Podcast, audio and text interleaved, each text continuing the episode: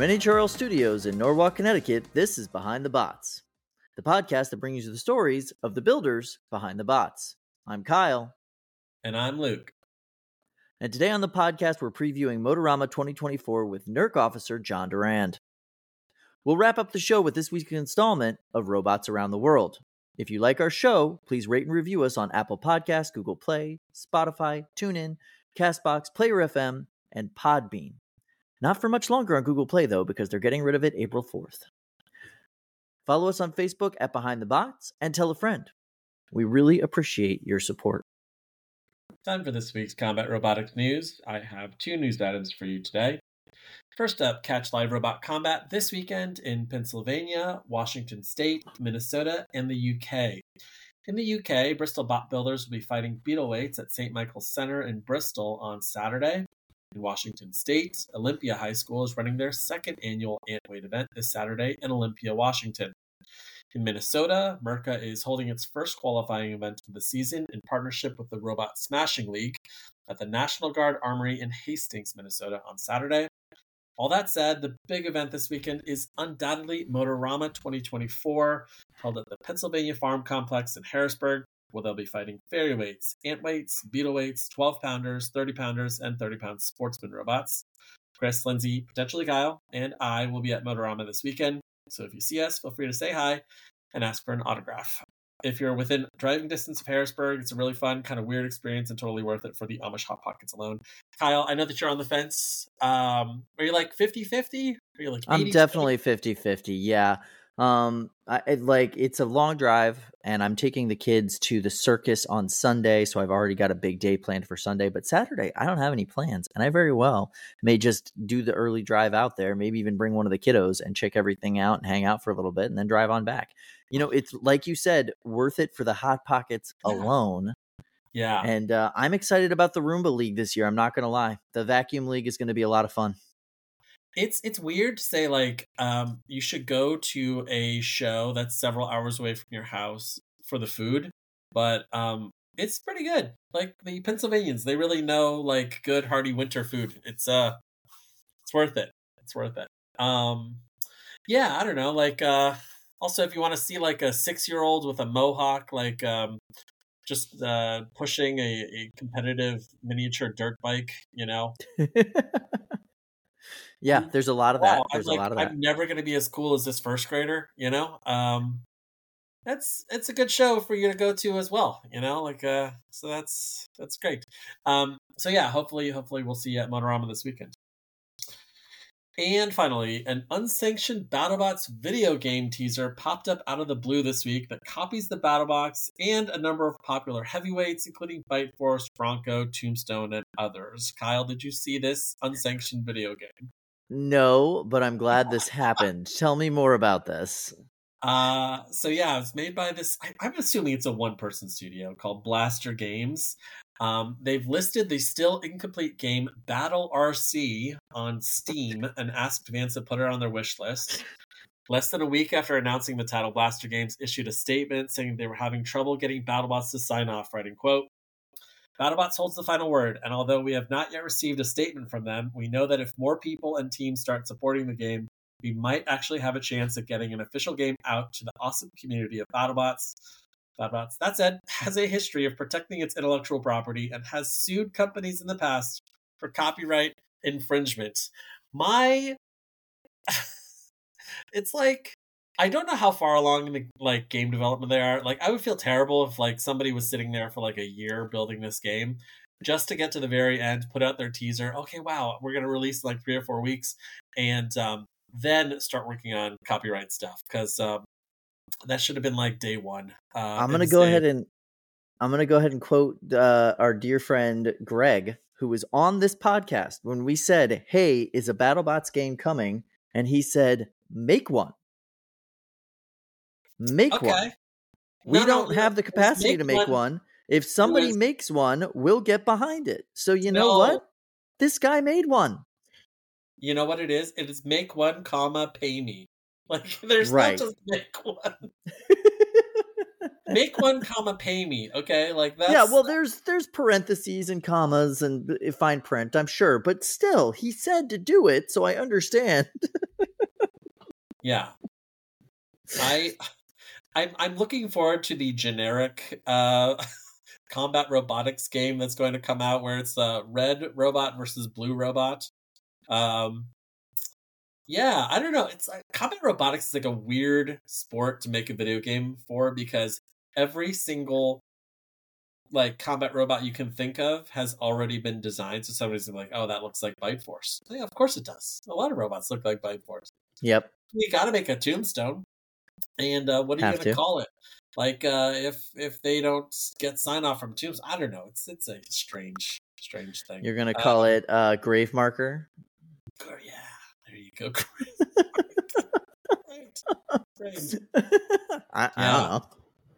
Yeah, exactly. Okay, good. Well, Blaster Games, best of luck. I'm looking forward to uh to uh, seeing this game hopefully when it comes out. And that's it for this week's news. After the break, our interview with Jon Durand.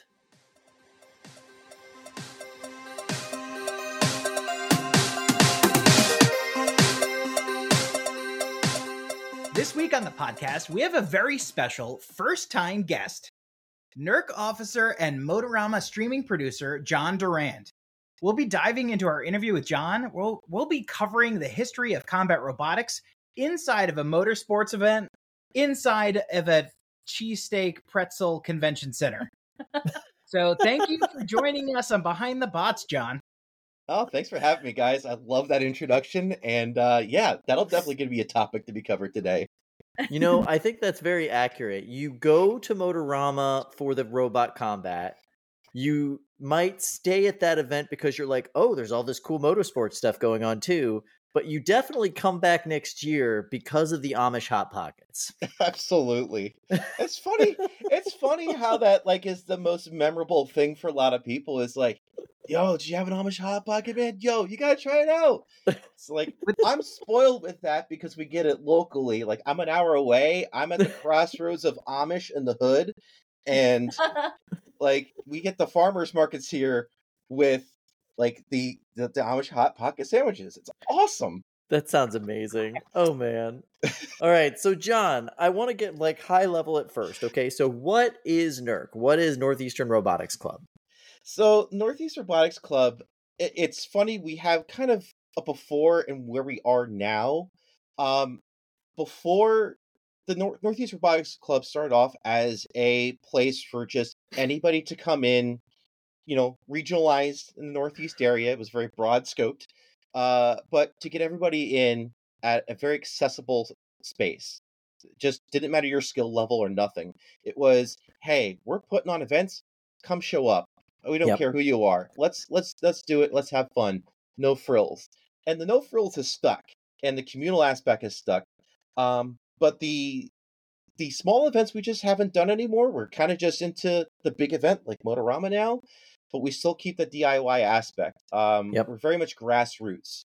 Um, and that's, I think, the one thing that's been the overarching theme of Northeast Robotics Club over its existence so far is that we've always kind of been, I wouldn't say against the the norm, but more as the the steady alternative that's been out there to to the mainstream. Uh, and it's not that we're any different from anybody. It's just that we stay so grassrooted and DIY that we we don't really navigate and trend towards the big shiny objects out there.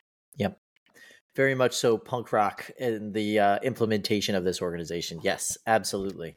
Um, all right. So, how did you get involved with the organization? Like, what introduced you to the organization, and how did you become kind of an officer working with NERC? So my first exposure to Northeast Robotics Club was through the old Delphi forums, uh, which was before Discord and Facebook groups, everything else. We all hung out on Delphi forums, which is now like the Yahoo equivalent of like every modern group that exists now out there. Um, but that was the, that was where the watering hole was. I found out about it through BattleBots, and you found all these splinter groups that were out there, and I found, oh wow, I, I live near Philadelphia. Like this is where everybody's housed and I found them doing uh, a demo at the Fort Washington Expo Center, in 2002, and I was just getting started. I had built a prototype robot, and I got to hang out and meet people there, and that was my first exposure to NERC, and that led me to my first competition with them in 2002 at House of NERC, which was in the Philadelphia area there.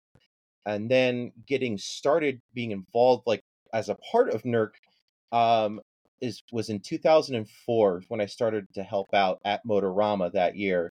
Uh, which we that year we needed all hands on deck because we got a very large arena as a present from uh, Michael Fuzzy Mauldin, uh, who had recently closed down the Robot Club and Grill out Mhm. in Pittsburgh.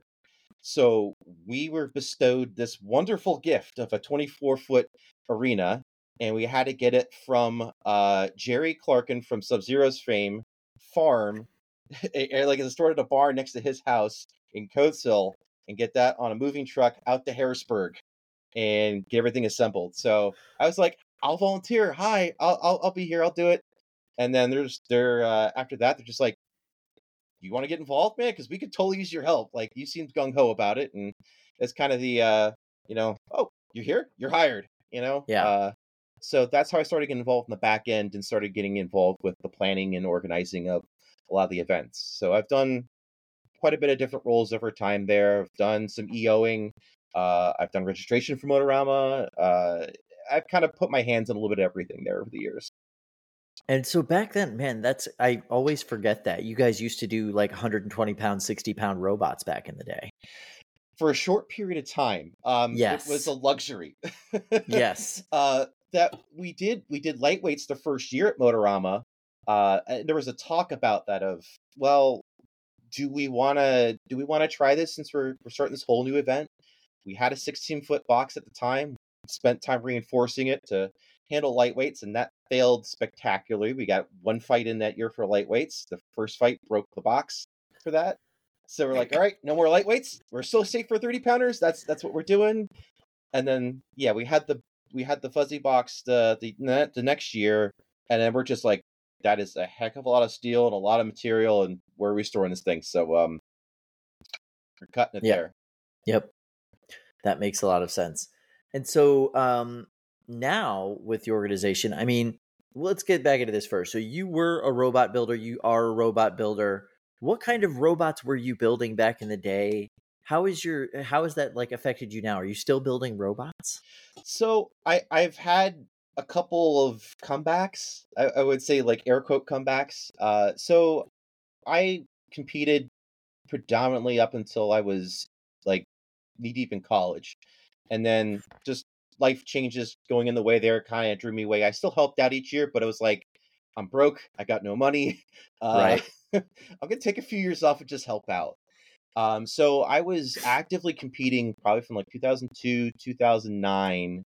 Uh, and back then it was a whole bunch of stuff. I tried everything. I just threw stuff against a wall and see what stuck. So built wedges. I built really horrible spinners. I mean, I built I built a shell spinner with a cordless drill and a bowl from Kmart with saw blades attached to it. I was just like, I was so budget minded. I'm Just like, oh, let's just try this. I mean, it's it was so low tech, um, and it slowly evolved over time. I, I was pretty much known for being a wedge driver back then, um, and then uh, Kyle Singer Big Ripto fame. You know, we've been talking back and forth over over time between that period between 2010 and about like 2016 or so, and he's just like, dude, start doing it. Start doing it again.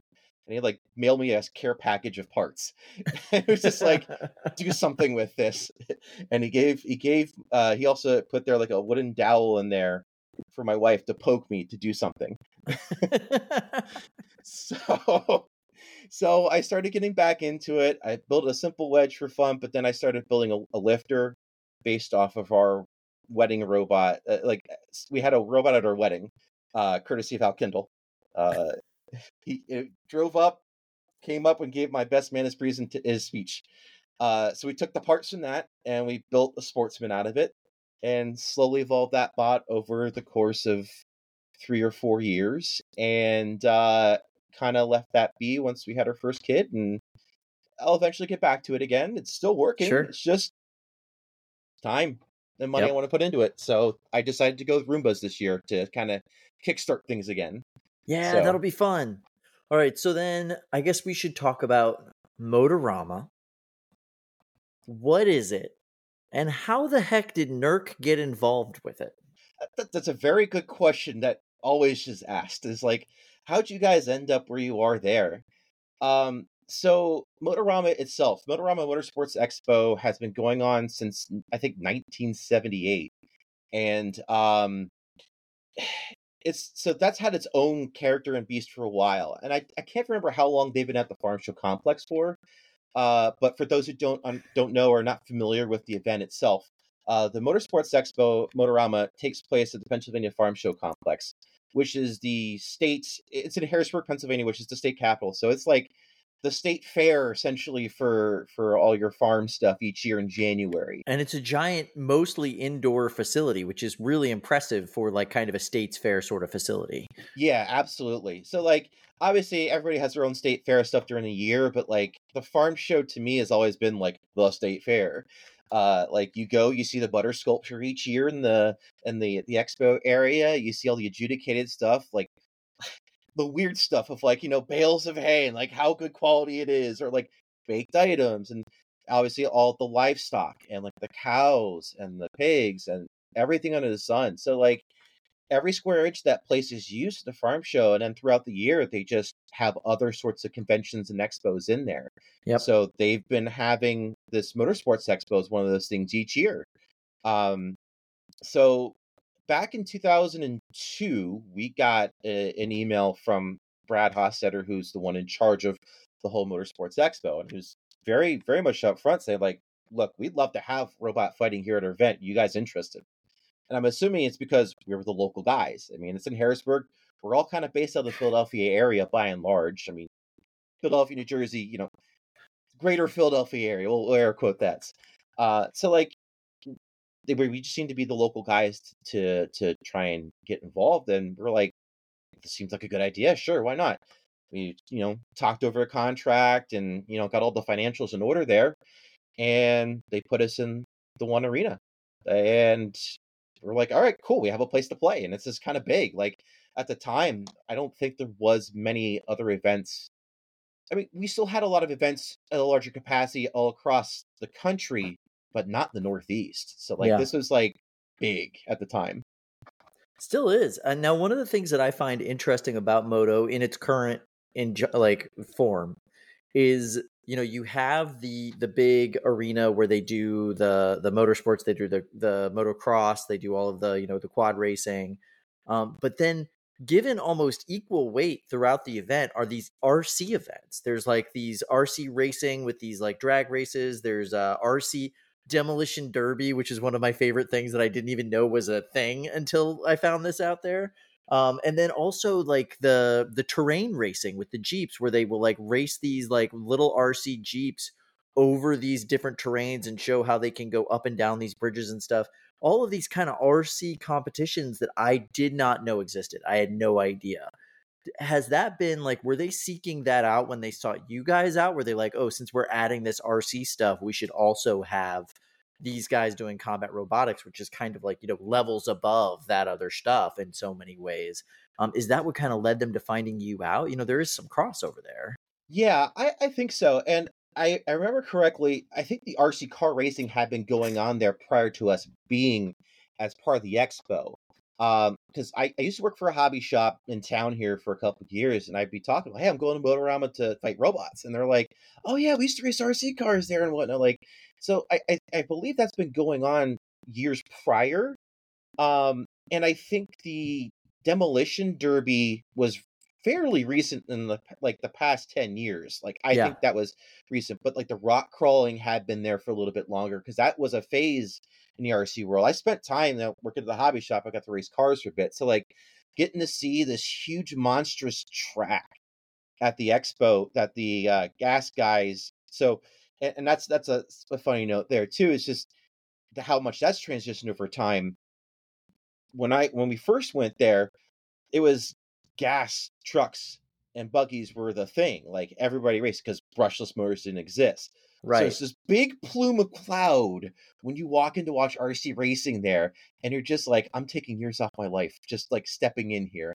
And now it's all brushless trucks, and like I don't think they run gas in there anymore. They still have a couple of them that are gas. That big arena that's dirt, that big like dirt track arena, Yep. that is those are all gas because they actually have pits there where the cars will like or they'll pull up to like a guy who will just grab it, fill it real quick, stick it back on the rack and and it'll go.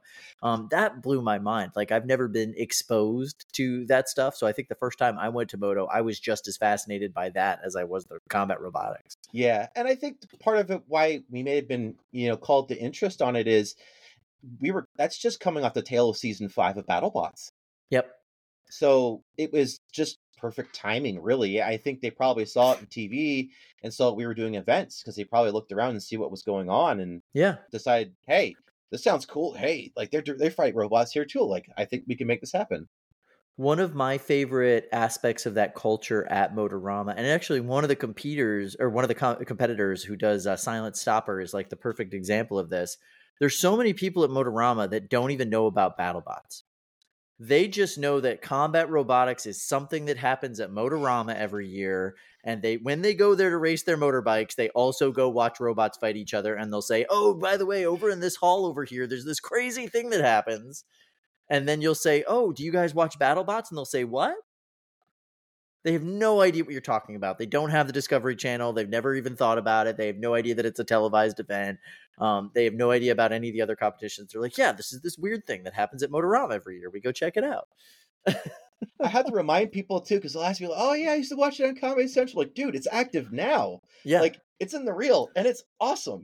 I mean, you should totally check it out. I have to blow people's minds with that sometimes. So I can totally get it that a lot of people there don't know it exists and they just go, "Oh, this is cool. This cool little you know smashing robot thing that happens." yeah, and they'll talk about, "Oh yeah, we watched this last year. We come and watch this every year." They have no idea that there's like a whole world kind of surrounding it, which I think is cool. But yeah, I mean, everybody's in their own worlds for something, so I get it, you know. But yeah, it is it is neat that now it's part of their tradition of like, yeah, we got to go and do this now and watch it. So that makes me happy because we have other people who have no idea now get to sit in and watch it, which is that that's cool.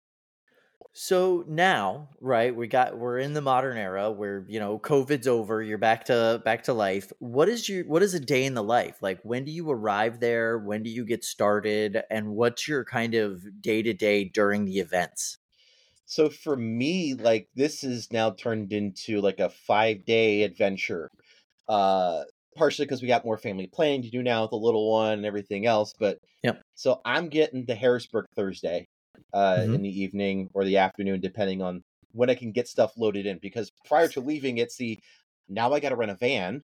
Uh I gotta throw in about how many boxes of gear, cables, equipment. So I house all of the streaming gear um, all of our timing gear. Um, and now I've got speakers to add to that too. it's just this ever amassing stuff of parts and cabling and and everything else. So it's all it's all thrown in Thursday. Head on out, check in the hotel, just get there to relax because Friday morning we start early, eight o'clock. We're at the farm show complex, uh, just starting to unload. Uh, some of the early birds like Ed, who is a figurehead there at Motorama. Um, he's usually there at 7.30 depending on timing of things and um now i think i pretty much meet the cable guy there because the internet hookup around 8 o'clock so one of us is there in the morning 8 to, to unload and yeah it just starts slowly evolving during the day so like and i think that's the one thing people don't get is we're we're, we're taking everything in that day so Right. like ed's brings the the small test box arena in in his trailer um we have earl uh who brings the uh big arena in from his his house out in Jersey on a trailer in. Um, he's usually getting in Thursday or so, and then that gets wheeled into the to the complex. So you could we can at least it's cool to drive into the farm show complex on a Friday and get in and weave your way through to get back there to unload your gear. Um, so we're unloading everything, and it's it's like it's tough because we need to get going, but it's like catch up time with everybody else. Right. So it's this hard balance of socializing, and then we gotta unbox everything. We gotta get small box up. We gotta get streaming gear up. We gotta get audio up. We gotta get the clock up. Test everything, make sure it works. Safety robots, so we can do a fairyweight and antweight competition somewhere between 11 and 12 ish. Well, air quote it because it's always fluid each year. Um, and then that runs all day. Uh, right. Last year it ran like till eight o'clock because it was just everybody was using their 20 minutes. Um, so everything stops. You know, we get we get done for the day. I have to shift all my gear towards the big box because the big box is getting assembled in the background by people throughout the day. Right. Um, and I got to get a lot of that gear prep for the morning because we have a short time span until we got to get started because they want us to start on Saturday by about 10 o'clock in the morning. So that means safeties are still going on in between. Um, so the big box has got to get set so we can start doing some safeties. Uh, so like all this is kind of this rolling fluid motion of all right. So the, the small block contest going on, safety everybody else, uh, and then finish up safety Saturday morning to get ready to have a drivers meeting at like 9:45. Get started at 10 o'clock, uh, and then that we break out from there and have the main box be the 12 pounders, the 30 pounders, and then the sportsman 30s, and then break out into the beetle box for their competition out in the pit area that also starts around the same time. And then churn through all that throughout the day till like seven o'clock ish, uh, depending on what's uh when the crowd starts to die down. Um, and then call it quits, go recover, come back the next morning, uh, pick up again around nine, depending on fights. Could be a little bit later if we're good in the brackets, and then churn through the day. Uh, and we have to make it, uh, hopefully, make it till about four or five. But sometimes it just ends a little early because of where we are on the brackets. But try and make it all the way through at about four or five. Tear down the arena that night. Uh, get it all thrown up in the trailer, and then go have a big dinner afterwards with the whole gang, and celebrate that we made it through another year. Share war stories. Go crash pretty hard by about eleven o'clock midnight that night, and slowly uh, make our way back, very groggy the next day home. so it's just it's just a whirlwind the whole weekend. Um, just because like for me, like I'm I set up the streaming stuff. I have Sean and Naomi, two of my friends, who help do the back end for the streaming with me. Um, I'm announcing, switch off because I got to go do something else. So Jim takes over announcing. I switch back with Jim, and oh, we need to go here. It's like this. It's just this revolving door of like we always just kind of fill in where we need to to kind of make things roll for the day. We usually have somebody needs to be on box loader duty, so it's floating around who's on box loading. But me, pretty much me and Jim are floating through announcing all day. Um, and Ed's just running around answering questions. Like there's there's so many things that are going on in the background. Uh, but by and large, you know, I'm just kind of floating between those things. You know, as we're rotating between people, uh, just to give everybody breaks. Like you know, my my my co my coworkers at the streamers also have a little kid with them too. So we're we're always just kind of partnering out on things. So like it's just this fluid fluidness that just kind of make everything work for the whole weekend. And then I think this is the last topic I'll get into before uh, you know I pass you off to Chris and Lindsay for um, listener questions and some other detailed questions. But um, you also run an event inside of the event with your Beetleweight arena. Mhm. So that's like a separate entity essentially. It's a separate group that runs that. How does that work? Like, what is uh, who kind of sets that up, and how do you coordinate with them? Because you know you're it's a lot of the same people running the 12s and the 30s that are also running threes. So you got to have some kind of coordination as far as like pit control and whatnot goes there. So how does that work?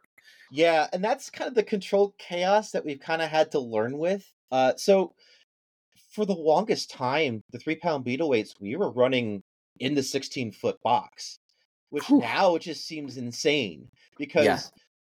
two things. One, for a crowd perspective, that is tough to watch from the seats and watch three pound bots in the big arena hit because they'll so hit each for other. context, the Yeah, bleachers, the bleachers for everybody when you're looking at the box, you know, you're a lot of the competitions you go to, you're right up against the box. But at Moto, there's bleachers on either side, and there's a little like standing area in front.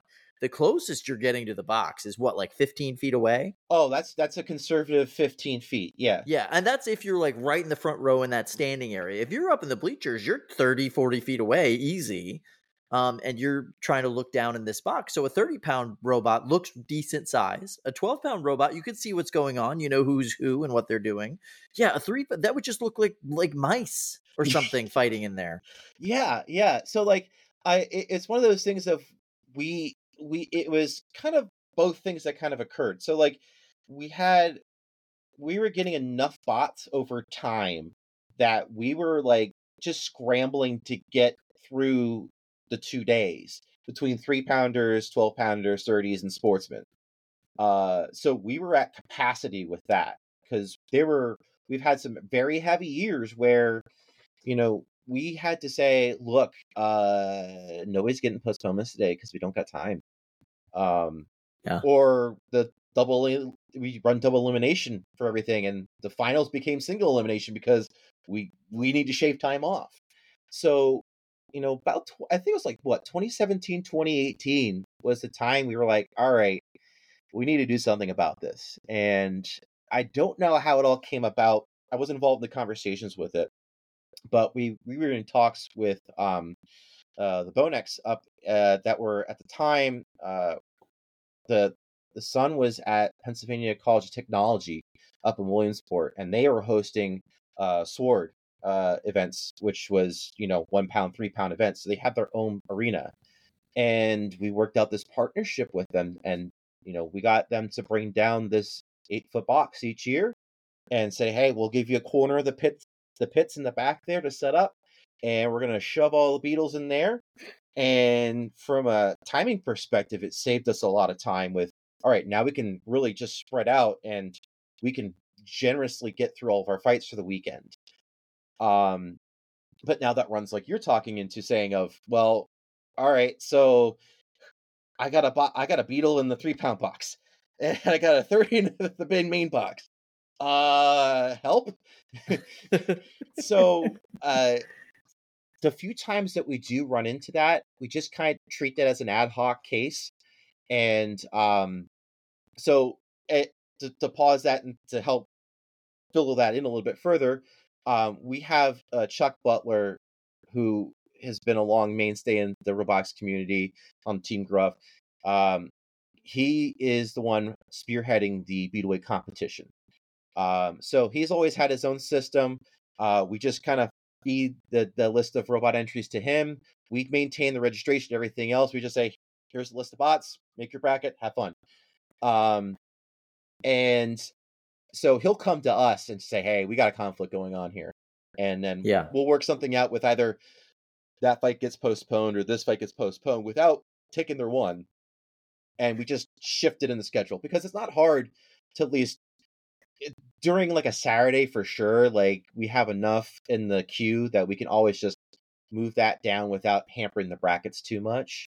Um, but yeah, we it's we just treat it as a case by case basis because yeah, it has happened, and I know Jameson famously has had that issue with uh, Yeah. his beetle weight and then running his twelve pounder or his thirty pounder in the box, and like I can't be in two places at once.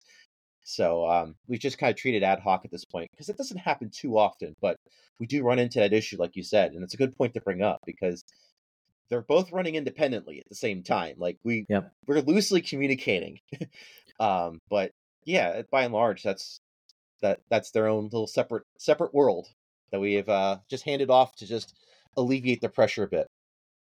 I wonder if they strategize to get like that spot too. If they really like it, you know. I always kind of wonder because like I'm never back there because I'm always having to be up at the main box, but I always do wonder about that. And I wish we can do something better back there for the viewing experience because, like you said, it just crowds over quick, kind of like what we're used to at most events. But you have so uh, where where the where the bot where the box is is right at a a, a tra- high traffic area. So you walk by the beetle box and you go into the small arena where we're fighting the main bots. So it's it's a footpath to get through the the pits where the motocross people are out to where they race out into the large arena. Uh, so yeah, it's a high volume area, so the noise brings people in, but it's tough. We we we have TVs up on top of the arena, but that can only do so much. So it's it's this tough little like balance that we're trying to make happen each year because we want as many people in, but at the same time, it's just like we were limited a little bit with our real estate. Well, we uh we lost Kyle, so I think this is actually a perfect time to jump into our first listener questions. So, John, I have two questions here. Let's zoom out a little bit. Uh, these these questions are from uh, Thomas, uh, from free the freestyle foreman of Discord, and Brandon Bennett Young of Bone Dead Robotics. Uh, they have a question about uh, Motorama in general. Uh, Thomas writes, "I've never been to Moto before, but I'm going for the first time this year. What are some of the hidden gems I should be sure to check out while I'm there on Saturday and Sunday?" And Brandon asks, uh, what's one of the coolest things that you've seen at Motorama at large, uh, assuming that you've found time to step away from the mic? Yeah, I, those are really good questions. Um, and I think we've kind of touched on a few of the not so hidden gems, uh, being some of the food and some of the RC stuff. Because I, I mean, being an RC nerd, like I would totally gravitate towards the demolition derby and the rock crawling stuff. It's and it's also less populated too. Um, and I also will say I haven't found a whole lot of time away from the mic or the table probably over the last 10 years. Uh, so it's been a bit. Um, but I do remember early on when I was in competitor mode, um, we found time to go out to the the vendor area, which is on the other side of the pits. Like if you walk through and go to the small arena, and go to the other side of that, out into this large wide open space there's a couple of food vendors there attached to the walls and whatnot, and they have quite a bit going on. But there's a lot of just like commercial vendors out there for stuff, and it could be like parts dealers for bikes. There's there's a whole gamut of stuff. But we found like the one year we found some really cool stickers. Like I'm a big Simpsons fan, and we saw these uh, Krusty Brand seal of approval stickers. Totally bought like 20 of them and just slapped one on each of my robots. Um, it, it's like the small things like that that sometimes you might get lucky and find something cool out there.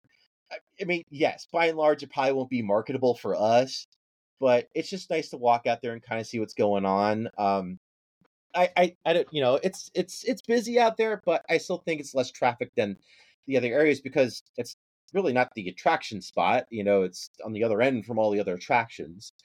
Um, but yeah, I would say that's another hidden gem to check out. And then also in between where the small arena is, and then like that expo area that where the vendors are by the hot pocket vendor there is this little small corridor in there. It's just a bunch of it's just a bunch of seats against the wall and it's just a small narrow area. It may seem not like much but it's a great place to just sit down be away from the noise and sit. Like if you just want to go eat or you just want to take five minutes and decompress it's a nice little spot to go and it's kind of tucked away in between everything else. I mean, a lot of people sit out there, but it's not it's not like crowded ever out there. So um, if you're there as a competitor, I would say that's a nice hidden gem. Uh, but I would say for somebody who's going and spectating in general, uh, yeah, I would say the RC stuff for sure, like the smaller RC stuff, like the niche cool things, because there's a lot of work that goes into that. Um, like the the arts the, the demolition derby for sure you know that's kind of like more of our bread and butter like okay slap a big motor in you know it, it's it's a lot of duct tape and, and hot glue but the rock crawling you got to get really sophisticated with that and uh, i think it takes a lot of skill to, to to do something like that so i would agree like that's that's really nice i'd say it's a really nice hidden gem besides uh, some of the food we talked about. And then coolest things at motorama yeah, besides the RCs, um,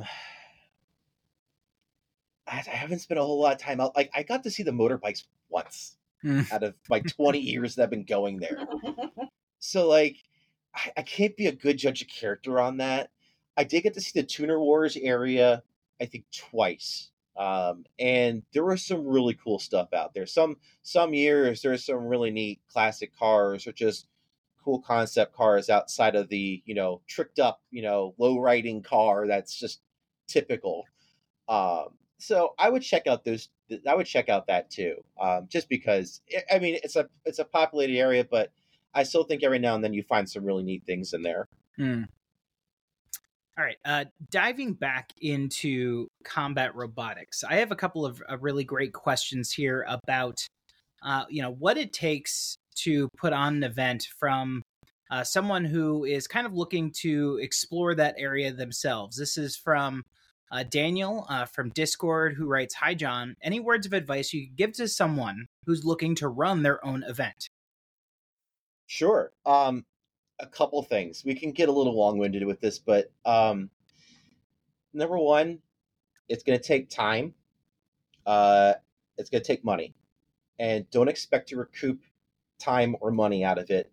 Uh, in it, like I would do it because you want to help people, and you want to make it a spot for people to go. Uh, that's that's really the main draw with it. And then also, um, if you're looking to run your own event, on that note, yeah, find your vibe, uh, and work with everybody else that's in your area that's also putting on events too. Partner with them. I I love that. You know, I used to do a lot more of that traveling to the small bot events when I was younger. And it was nice. It's a communal vibe. You got to see everybody else, but everybody had their own little different take on it. Or, you know, it's just a different vibe at each place. So make it your own. That that that I'd say for sure. Um and then just general things of, you know, make sure you're keeping safety at the foremost forefront of your event. Um, and that goes for everything, like from the arena to people working in the pits. Um, safety is number one. Uh, you don't want any liability on yourself on it. So, uh, something to definitely keep in mind with it. But start small. Start just start very tight cord, and then work on expanding if it all works for you. Um, we can never have enough ant weight and beetle weight events. So I, I would say the more the merrier. Um, but yeah, man, find your tribe. That that's the that's the number one thing for sure. And there's always something new that we can try and, and go and do. Like we used to run, we used to run House of Nerd, which was one of the coolest things that I wish we'd still do.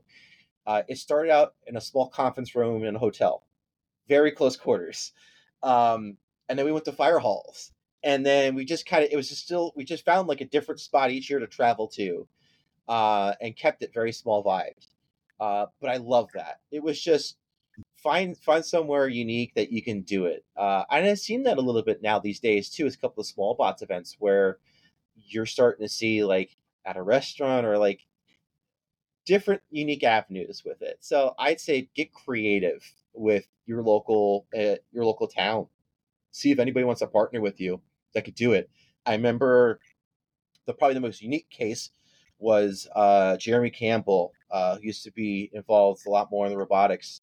Uh, he used to host up events up in Bloomsburg, and he worked for Raymour and Flanigan, which is a furniture company. He hosted a unique event having robot combat in the I guess it was like the loading area in the back at the furniture shop, but you know also got the advertised furniture. Everybody got to sit in cozy furniture. Like it was just the most unique thing ever. And I thought that was the coolest because it doesn't sound good on paper, but man, it sounded fun at least to go and go and be at to do. So yeah, be unique, be yourself with it, and um, yeah, just start small and don't expect a whole lot out front. Just just be you.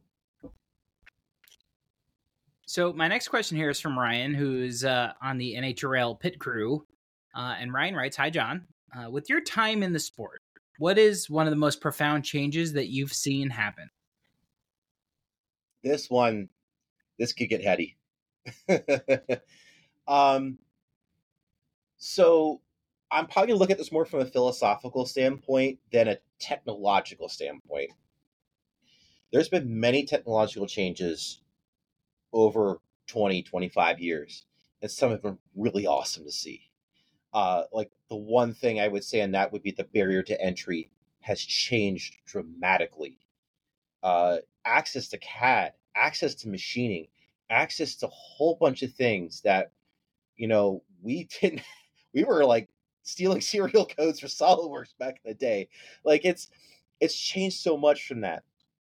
But um, I would say if there's one profound change I have seen, I'd say it's the second coming of BattleBots and here's why.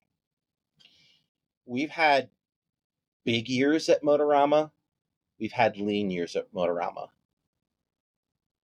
The time that season one kicked off at BattleBots on ABC, we saw a massive influx of people. And I think it reached a whole new audience. And I have I, I think because we finally have reached a time where we're reaching into STEM more and we're reaching into a broader audience with uh, the the choice of network and the choice of production. That has had the greatest impact, I think, on the community at large. Our numbers were so good when that started coming back, and it brought so many new people in, and it was such a welcoming sight to see. Because the years before that, it was the same people over and over again. We didn't have a whole lot of turnover, and that and I love seeing everybody. I'm friends with everybody who comes each year. Uh, I love it, but I say like we we started seeing new numbers in droves when we saw the BattleBots come back on the TV and presented in such a wonderful way. Uh, so I think that's probably the biggest change. Um, and I would say the other part on top of that is just the modern technology. Uh, with the connectivity that we have now, um, things are happening so much faster now than it used to. Evolution is just so quick, and um, it's made for some awesome fights over the last five six years. Uh, so I would I kind of parlay the two together because we just it's like the second like revolution of of combat robotics, and uh, I think that's the biggest change we have seen overall in the hobby and the sport, whatever you want to call it. Um, I would say like to me that means the most uh, because there's so many people interested now, and there's so many avenues to get into for it with Mm. people getting involved. Um, we didn't This- have a lot of that. So this this actually kind of sparks a, an interesting topic uh, in, in my head, and it has a lot to do with.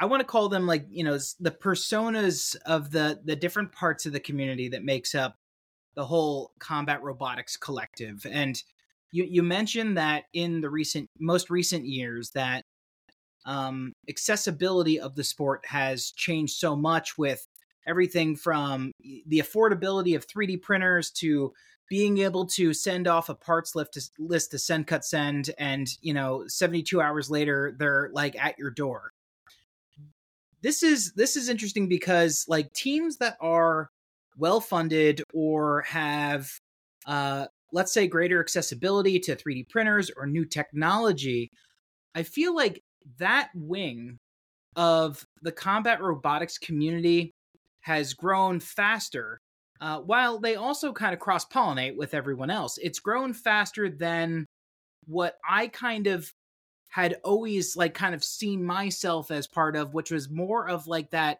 Pennsylvanian or Midwestern kind of builder that has more of a trades background, has more of a practical engineering background, but like you haven't seen the growth and explosion necessarily coming out of those areas unless you're looking at like a you know like a team hydra the technology there or you know a, a couple of bots here and there.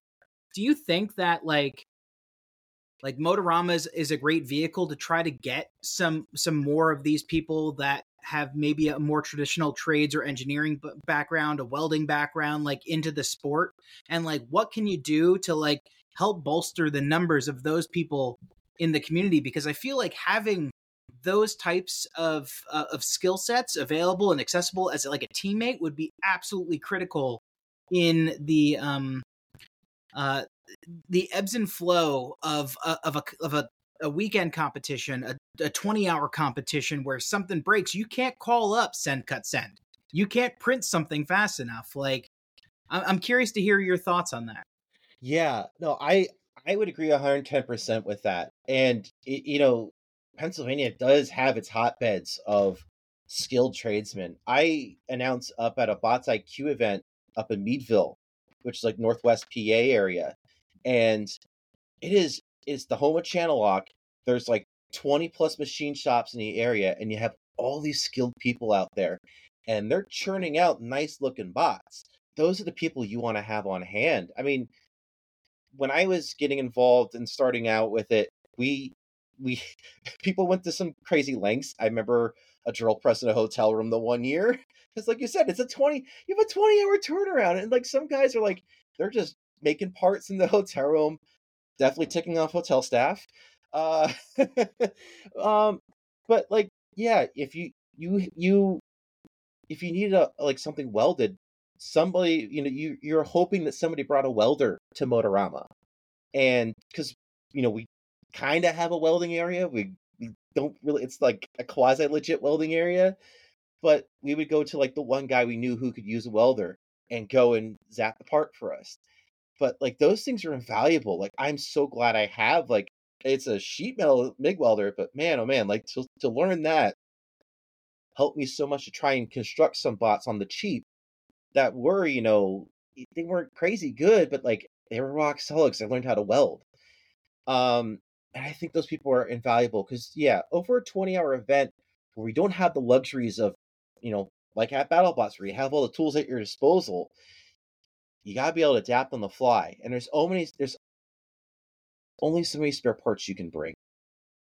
So yeah, bring a welder with you. I've seen people be creative at least to try and, you know, bring more parts or tools with them.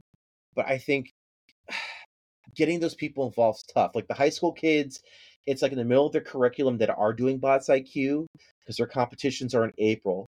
They don't want to completely get the robot trashed in time for their April event. But we've because we tried we we tried hosting a 15 pound weight class a couple years. We got okay numbers with it, but it wasn't it wasn't the greatest. Um, but I I do feel that we could benefit more from trying to advertise, and that the tough part is we're limited structure of people that are already kind of stretched thin as it is. Um, but it'd be great. Like maybe I can work on my contacts on the NTMA and see what we can do to try and stir up a couple people to come in because I know a few welders. Um, I know a few machinists, and I know some of them get curious about those things, and some are like, you know what? I'll just make the parts and see what you break, and we'll try and make it new again. Uh, but I think those people would be greatly served to come in and just see it, work with it, because it's something that can help them out in their trade too. So, yeah, it, it's a very good question to bring up, and yeah, I I, I can't give you a hundred percent of a good answer, but yeah, it'd be awesome to to see more of those guys involved because it is there's a lot of that in Pennsylvania that I think mm-hmm. is under underutilized or untapped untapped, as it were. And they could tap it for you. Yeah, literally. Wait, you want 1024, 1032?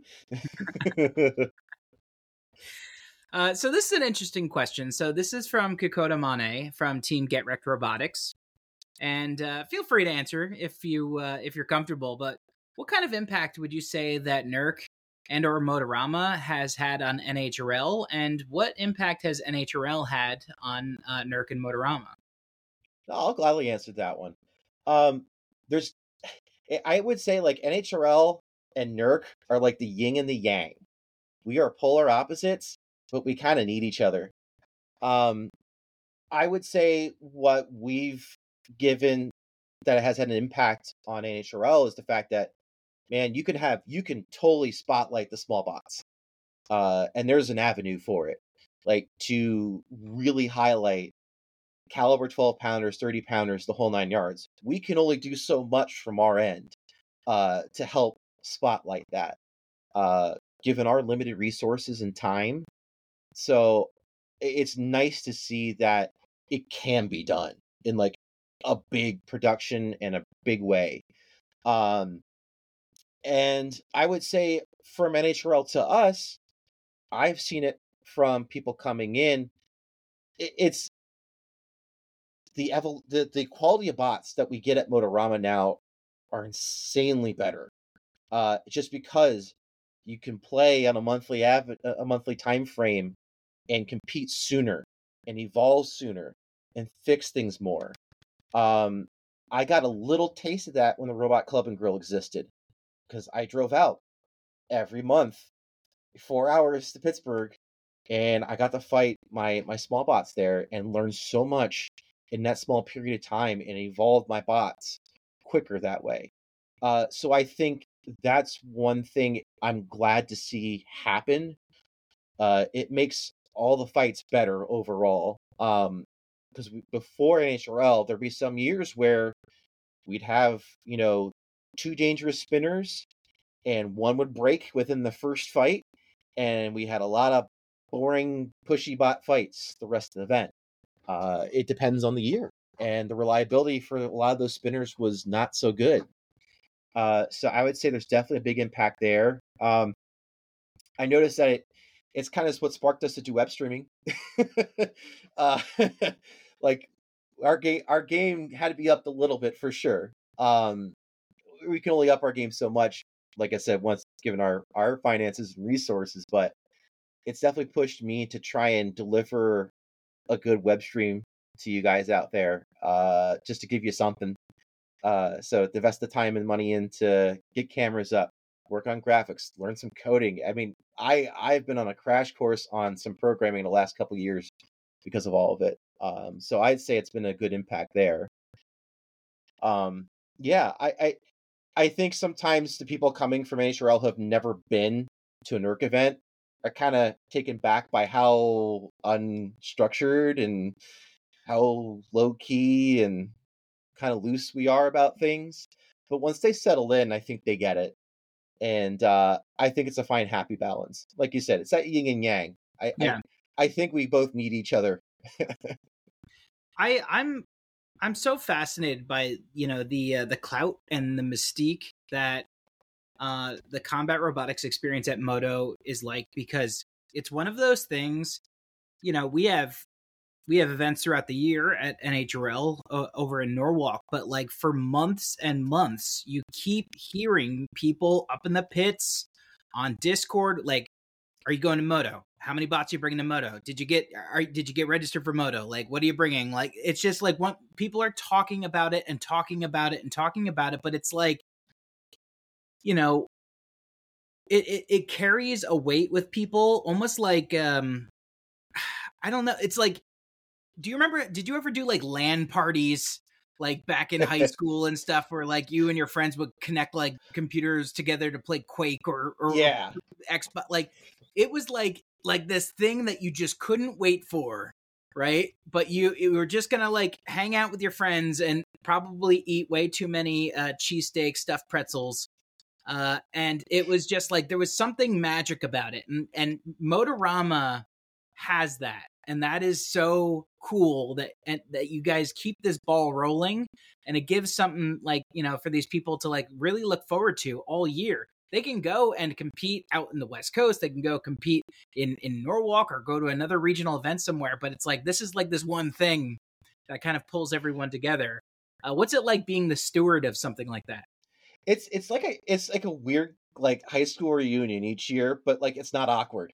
It, it's like it, it's the one time a year, like for me at least, it's the one time a year I get to see everybody in person that I see online.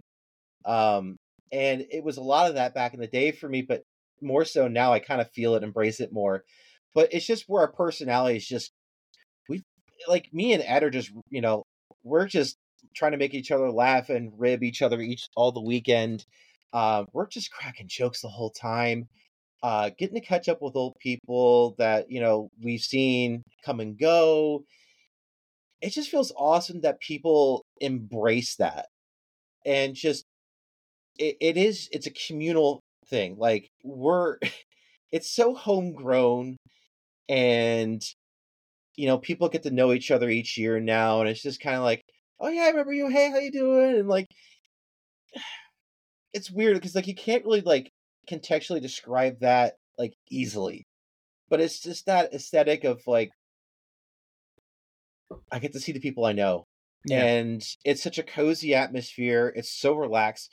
It's not high strung. We're not we're not we're not there's like little pressure other than, you know, I gotta get the top on, uh, you know, for your robot to the box. But it feels awesome that people are embracing that. It, like you like I referred to earlier, it sometimes it takes people a year to calibrate to that and understand that like that's so cool, man. Like I I love fighting robots and I get a little competitive when I'm in it too, but like when I'm not, let's just let's just have fun. Uh, that's what we used to do. You know, when we were starting this in the first place was go. I mean, go to the you know restaurant afterwards, have beers, socialize. Uh, we go hang out in like our friend's hotel room. Like we're all in the same hotel room. We all got to gather in one hotel room and just you know have fun. And it's great to see that people look forward to that each year.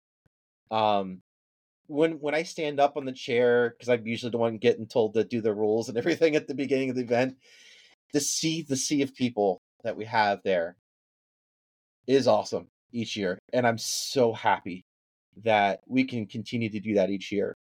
And like Moto's not going away anytime soon. We're not going away anytime soon. Um, so it's just awesome that people look forward to that each year. It's just, I think it's probably it has to be one of the more low stress events of the year, if you ask me. Like uh, for a big event, it's so low stress. Uh, other than you know the normal stresses that you have of fighting combat robots, where you got to get stuff repaired in time. Uh, but when you have the time to just take five minutes and kick back, you can just go socialize. There's so much I see it so much in the pits when I'm walking back and forth either to, you know, my wife and Beth are running the brackets or, you know, running to the bathroom and just, you know, walking and observing as I'm going by. But everybody's just sitting socializing. Like, yes, plenty of people are watching fights, but there's so much like camaraderie between people in the pits in the back. And I think that's it's just awesome to see that, you know, we're trying to carry that same vibe between the people who run it we don't take ourselves seriously at all. So, um, if you're seeing us take ourselves seriously, there's something very wrong. Uh, so I hope that can translate to everybody else out there. Just, we just, we just want to have fun. This is vacation for half of us who are running this event. So, like, right. we're gonna make it fun no matter what. Well, maybe in that, uh, in that light, you can actually help out uh, one of our our listeners out there, Jon. So uh, let me see if I can find it here. Okay, yes, I have a question here from Cole uh, from Titan, and Cole says, "I've talked to my parents about attending Motorama, and they've said no. So, what would you say is the reason that Motorama is worth the trip and worth coming to, just so I can play the episode to my parents to convince them to let me come next year?" So I will preface it by being the bad cop first, and then I'll be the good cop later. So I can understand why they say no, especially if it's a financial commitment for the weekend, because it can be. Registration's not cheap. Uh, we have little control over. Uh, hotels aren't cheap. Travel is not cheap. Food isn't cheap. Um, it's a sacrifice you have to make. Um, but on that regard, it is worth it for sure to come and do it. Um, and I understand, you know, now being on the older side of things and understanding that perspective. When I was younger, I tried to be a little bit more creative about it. I started road tripping after I turned 18 and got my car. Uh, I understand that maybe this person is not, you know, of that point yet. And until then, I would say if you haven't met half the people or if this is your opportunity to meet a lot of the builders that you haven't met yet, this is the place to do it. Uh, I was like we talked about earlier, being in the stands, getting to socialize with some of the the builders who've you know been on TV, had the bigger exposure. I think it's worth it alone, just to have that experience of getting to talk to everybody. Uh, it is so, it, it is so like you said that local show vibe of being close to the action. And uh, it's tough to it's tough when you're looking at it from afar and saying, "Well, we gotta go to Harrisburg. Why we want to go to Harrisburg?" No, like, come on, like this, this, is this is this is huge, man. I gotta take time off of work. I, I I can promise to the parents that Cole will probably have a grin on his face that you can't wipe away for two weeks uh, maybe even more. Uh, but I'm sure you're probably gonna make a year on it. Um, I understand if you go to Nor to, to, to Norwalk and you get to go to those events there. But I still say like you'll walk away having some memories of the event that you'll always cherish on. Um, I I'd say it's worth it for that each year. Um, I understand it's tough. Like, I, I I get both parts of that, so it's tough. Like, it kills me to see like, ah, oh, man, it stinks you can't go, but like, it's worth it to to go and do it and try it one year. I would say to the Cole's parents, try it one year, please. Give him one year, give it a shot, and let him have fun with it. Uh, and then you can go from there. Uh, because I'm sure it, it'll be a motivating factor. And I know Cole, like he is going to tons and tons of NHRL events, and his parents are probably thinking, "But we already go to NHRL." but it is so unique of an experience and so different in so many ways that like I mean, I would not say if you've been to one, then you don't need to go to the other. Like you very much need to be able to experience both both styles because they are so unique and special and different from each other, but also so incredible in their own ways. So like, you know, if you're Cole's parents and you're out there listening, first of all, thanks for doing everything you do to support and nurture Cole's, you know, interests. You are awesome. And uh, you know, next year everyone come out and enjoy an Amish hot pocket and uh, watch some crazy robots at Moto. Peace I'll, can I'll... be made over Amish hot pockets. and next. Um, but I, will also say, and you know, I, I shared this uh, originally with uh, with Kyle Singer when um, you know he had uh, kind of floated out there that uh, they were looking for some co-sponsors for some uh, some prizes and giveaways for for Motorama. We at Behind the Bots uh, are especially thankful to the the hard work and uh, the effort that you put in at Moto because in a way our podcast was born out of that first experience going to Moto. Yeah. We we went there as uh newfound combat robotics enthusiasts like myself, uh, you know, being obsessed with BattleBots back in the day and and you know the the reemergence of that, you know, back when it uh, was launched on on ABC.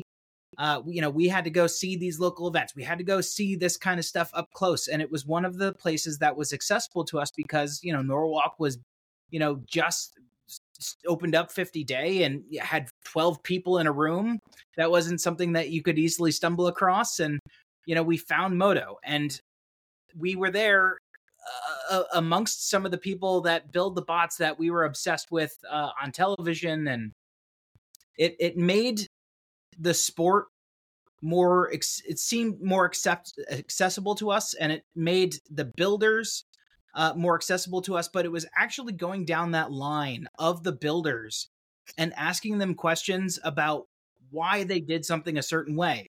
What what do they do for a living? What's their favorite Amish hot pocket? that we realize that these people are all fascinating yeah. in their own way and they're all unique. Wouldn't it be so cool if we could conduct interviews with folks like this and understand like where their design ethos comes from like what how they solve problems you know what what makes them tick. And that is how behind the bots was born. So thank you all over there because it has given us this opportunity to have an incredible five year uh, run now. And you know i'm i'm couldn't be happier to like help also uh, you know, sponsor a, a giveaway. Hopefully, someone uh, can uh, buy me a, a, a, again a maybe a, a cheesesteak hot pocket, pretzel hot pocket with those winnings. I'm just floating that out there. Anybody, but thank you, thank you, thank you.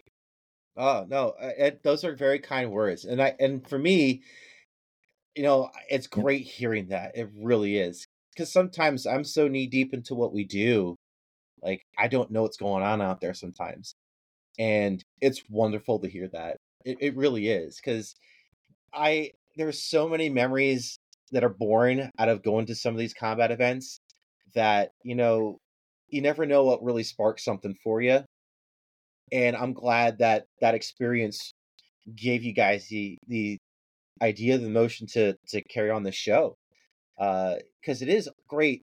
Like those are the times I got to pick people's brains too. Like you said, like ask those questions because I was always intrigued by people's designs and going, "Holy crap! Mhm. I don't know if I could do that, but I'll try." um, but you got to see what made people tick, and that that helps me understand everybody a lot more each year, and it's really awesome to see that. Like, so I'm happy to see you guys supporting us with that because we, we that make that makes us over the moon, dude. I will buy you a hot pocket personally this weekend. You gotta, I gotta get you a Dairyman milkshake too, because that's the other hidden gem for food in that venue.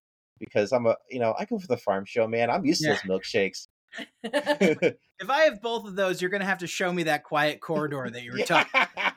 it won't be so quiet, right? Uh, all right. All right. Can you guys Uh, hear why don't me? you take us out? All right, good. Okay, so Mhm. question for you, Jon. Just looking at this year, you've looked at the bots that are coming. What is intriguing you? What do you see on that list that makes you go, I can't wait to see that? What on that list is like, I don't know how they're going to pull that off? What are you looking forward to for this event? well, I saw Charles post his bot the other day on online, and I'm going, well, that's gonna be expensive.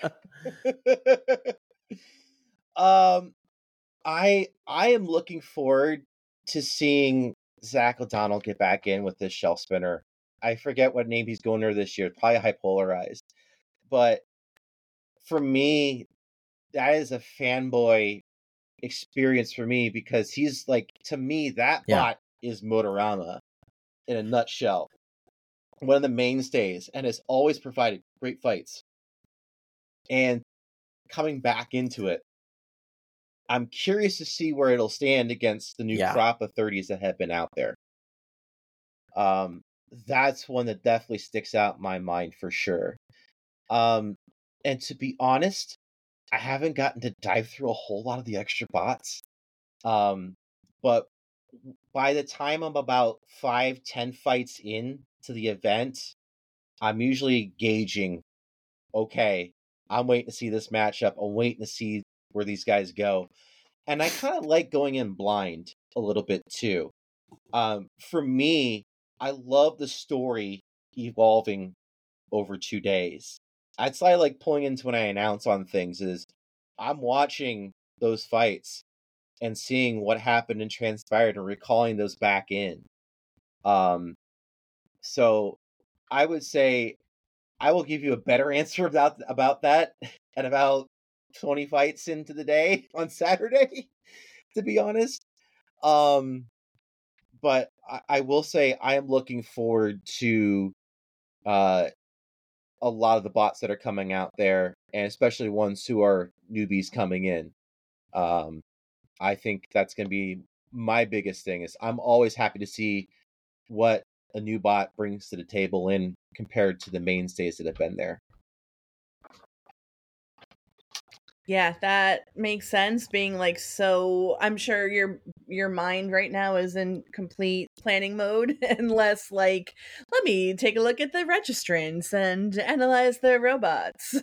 Oh yeah, no, I, I it's been nothing but code and uh building Roombas and ordering parts for cables and cameras. Uh because that started in December. Wow, A lot of that started in December for me because it's my my day job is pretty intense, so like I don't get a whole lot of downtime in between things. Uh, I have a son that requires a lot of energy at night. He's two and a half, so he he runs me into the ground pretty good. So it's like I get I get an hour here or an hour there, or a weekend I get about two hours during a nap time. I'm strategically trying to get my my eyeballs in. So like if people post stuff on like the Facebook groups or in the Discord channels, I do try and keep tabs a little bit. So like sometimes it's just like putting a face to a name. I'll see it on there and then I go see it in person. Oh, I remember them posting, but oh, I'm looking I'm looking forward to that fight. It's like the first time I see it in the box is the time I usually get pretty excited. about it. Um, so yeah, it's my head's a blur right now because I'm in five different places right now. I've like I have a 3D printer going in the back, printing out camera frames for extra GoPro spot. Uh, I'm hoping the snowstorm tomorrow doesn't delay my speaker stands getting here. Uh, like there's so many things I'm running through my head now. Like I know when we get done off of here, I'll probably be spending another hour, hour and a half, uh, just finishing up. Like I, I have a web page for the NERC site I'm building just to give everybody a one stop shop for brackets and for the web stream links. Uh, I'm finishing up my graphics and putting them to my my GitHub. Uh, like all the stuff I do, I try and make it public Yeah. accessible. So it's just Well, Jon, we thank you for that because as nerds who love following along with this sport, you make that so much easier for us and we really appreciate it. Uh, we're going to let you get back to all of the preparation that needs to happen in this uh, literal one man show you're putting together to, for the production side of Motorama um, and Robot Conflict. But thank you so much for joining us today. We really appreciate you answering our questions and taking the time. And uh, we can't wait to see you there, man. Absolutely. I'm looking forward to see you guys this weekend. And honestly, really appreciate the time. It was, it was great. This was fun. I had a Awesome, brother. We'll talk to you soon. After the break, we'll return with this week's installment of Robots Around the World.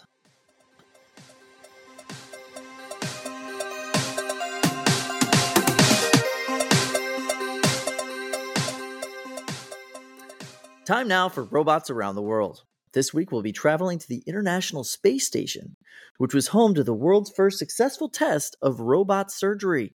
On Saturday, a team of doctors in Nebraska piloted a tiny pair of floating robotic hands, which were capable of grasping a rubber band and cutting through it. It's still unclear if this was Galaxy's first successful test of robot surgery because we still don't know if humans are alone in the universe. Eh, fair. So, uh, did you get a, a picture of these rubber hands tiny floating robotic rubber hands cutting rubber bands Uh, uh, what do they look like i'm imagining I think they were metal hands cutting rubber bands. Uh, oh you know. got it i'm imagining like floating white gloves you know um like Right. from super smash brothers melee Right, right. Um, you know, it's it's funny. It's like I know that robot surgery is like a big deal, yeah and like the concept behind robot surgery is like kind of dystopian when you think about it. You know, because you're like, what is the biggest pain point that we have for patients? It's that surgeons have to drive to you Mhm. So let's instead hook them up to like a super high bandwidth, like, you know, internet connection, and they can just operate on you from anywhere in the world. And apparently also from anywhere in the world and broadcast the uh, signals up into space, you know? uh Like- yeah My, my, my whole thing is like, what if you lose connection? You know, like, like, uh, you know, your Wi-Fi's not so good. Like, like it might be in space Yeah, yeah, yeah, yeah, yeah, yeah. You know, the whole like space surgery thing. It's like very, it's it's intense. You know, like you've you've got blood like uh, probably it's just floating everywhere. You've got your your scalpels and all of your little tools, and you got these teeny tiny little hands that are being piloted by somebody who has like a Wi-Fi connection in Omaha. You know, like it's uh all right i'm looking at the hand now it does have rubber uh like like coating around the fingers okay. there good. are there are metal tips that come out the front of the fingers um claws. yeah well they're they're like uh they're cutting edges it looks like cutting surfaces. Okay. um and it looks like the arms able to like uh actuate like move back and forth and um that makes sense. I, I don't know i wouldn't want to get operated on by this but it looks like it cut, cuts uh rubber bands under tension very well. They're they're operating on people on earth right now. Like that's how i know i'm old like when they introduce me to the robot and they're like hey listen we're going to put you under and uh this doctor who is digital nomad i guess enjoying his vacation in bali he's going to operate on you over the internet uh, uh that's going to be a hard pass for me kyle okay Yeah, I don't know how many Mai Tais are allowed before that surgery happens either, you know? That's not a good idea. Wild. Um, it's kind of creepy. It's kind of cool. I, I don't know. I mean, it does offer more opportunities to possibly help people. Would you rather they just not give the surgeries, you know? No, no, no. This is more opportunities for, you know, our capitalist system to extract, you know, value out of the uh, specialized class of doctors. You know, we don't have to train any more of them. We can just uh, give give little robots to hospitals. I, don't know. It's The, what's going to be really scary is when we get the self-driving um, robot surgeon, and then somebody just comes along and puts a cone on it, and then it can't finish the surgery anymore. right, right, right. yeah, I want the generative AI surgeon who just uh, just uh, you know takes creative liberties. That's, that's perfect. Oh, like uh, like one of those AI girlfriends, only it's your AI sur- surgeon. Yeah, exactly. No, yeah, Yeah. exactly. That's right.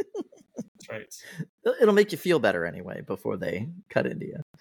It's fine. Everything's fine. Nothing nothing is amiss. Everything is great. This is wonderful. This is great. Um all right, uh, well that's about it for us today. We'll be back in your feed at some point. I don't know. It's been two months since our last episode, and we're we keep vowing that we're going to do this more often. So at some point we're going to be back. Um, if you are around in Pennsylvania this weekend, um, honestly, come by and say hi, and um, we will catch you in the feed next time. See ya. Bye bye.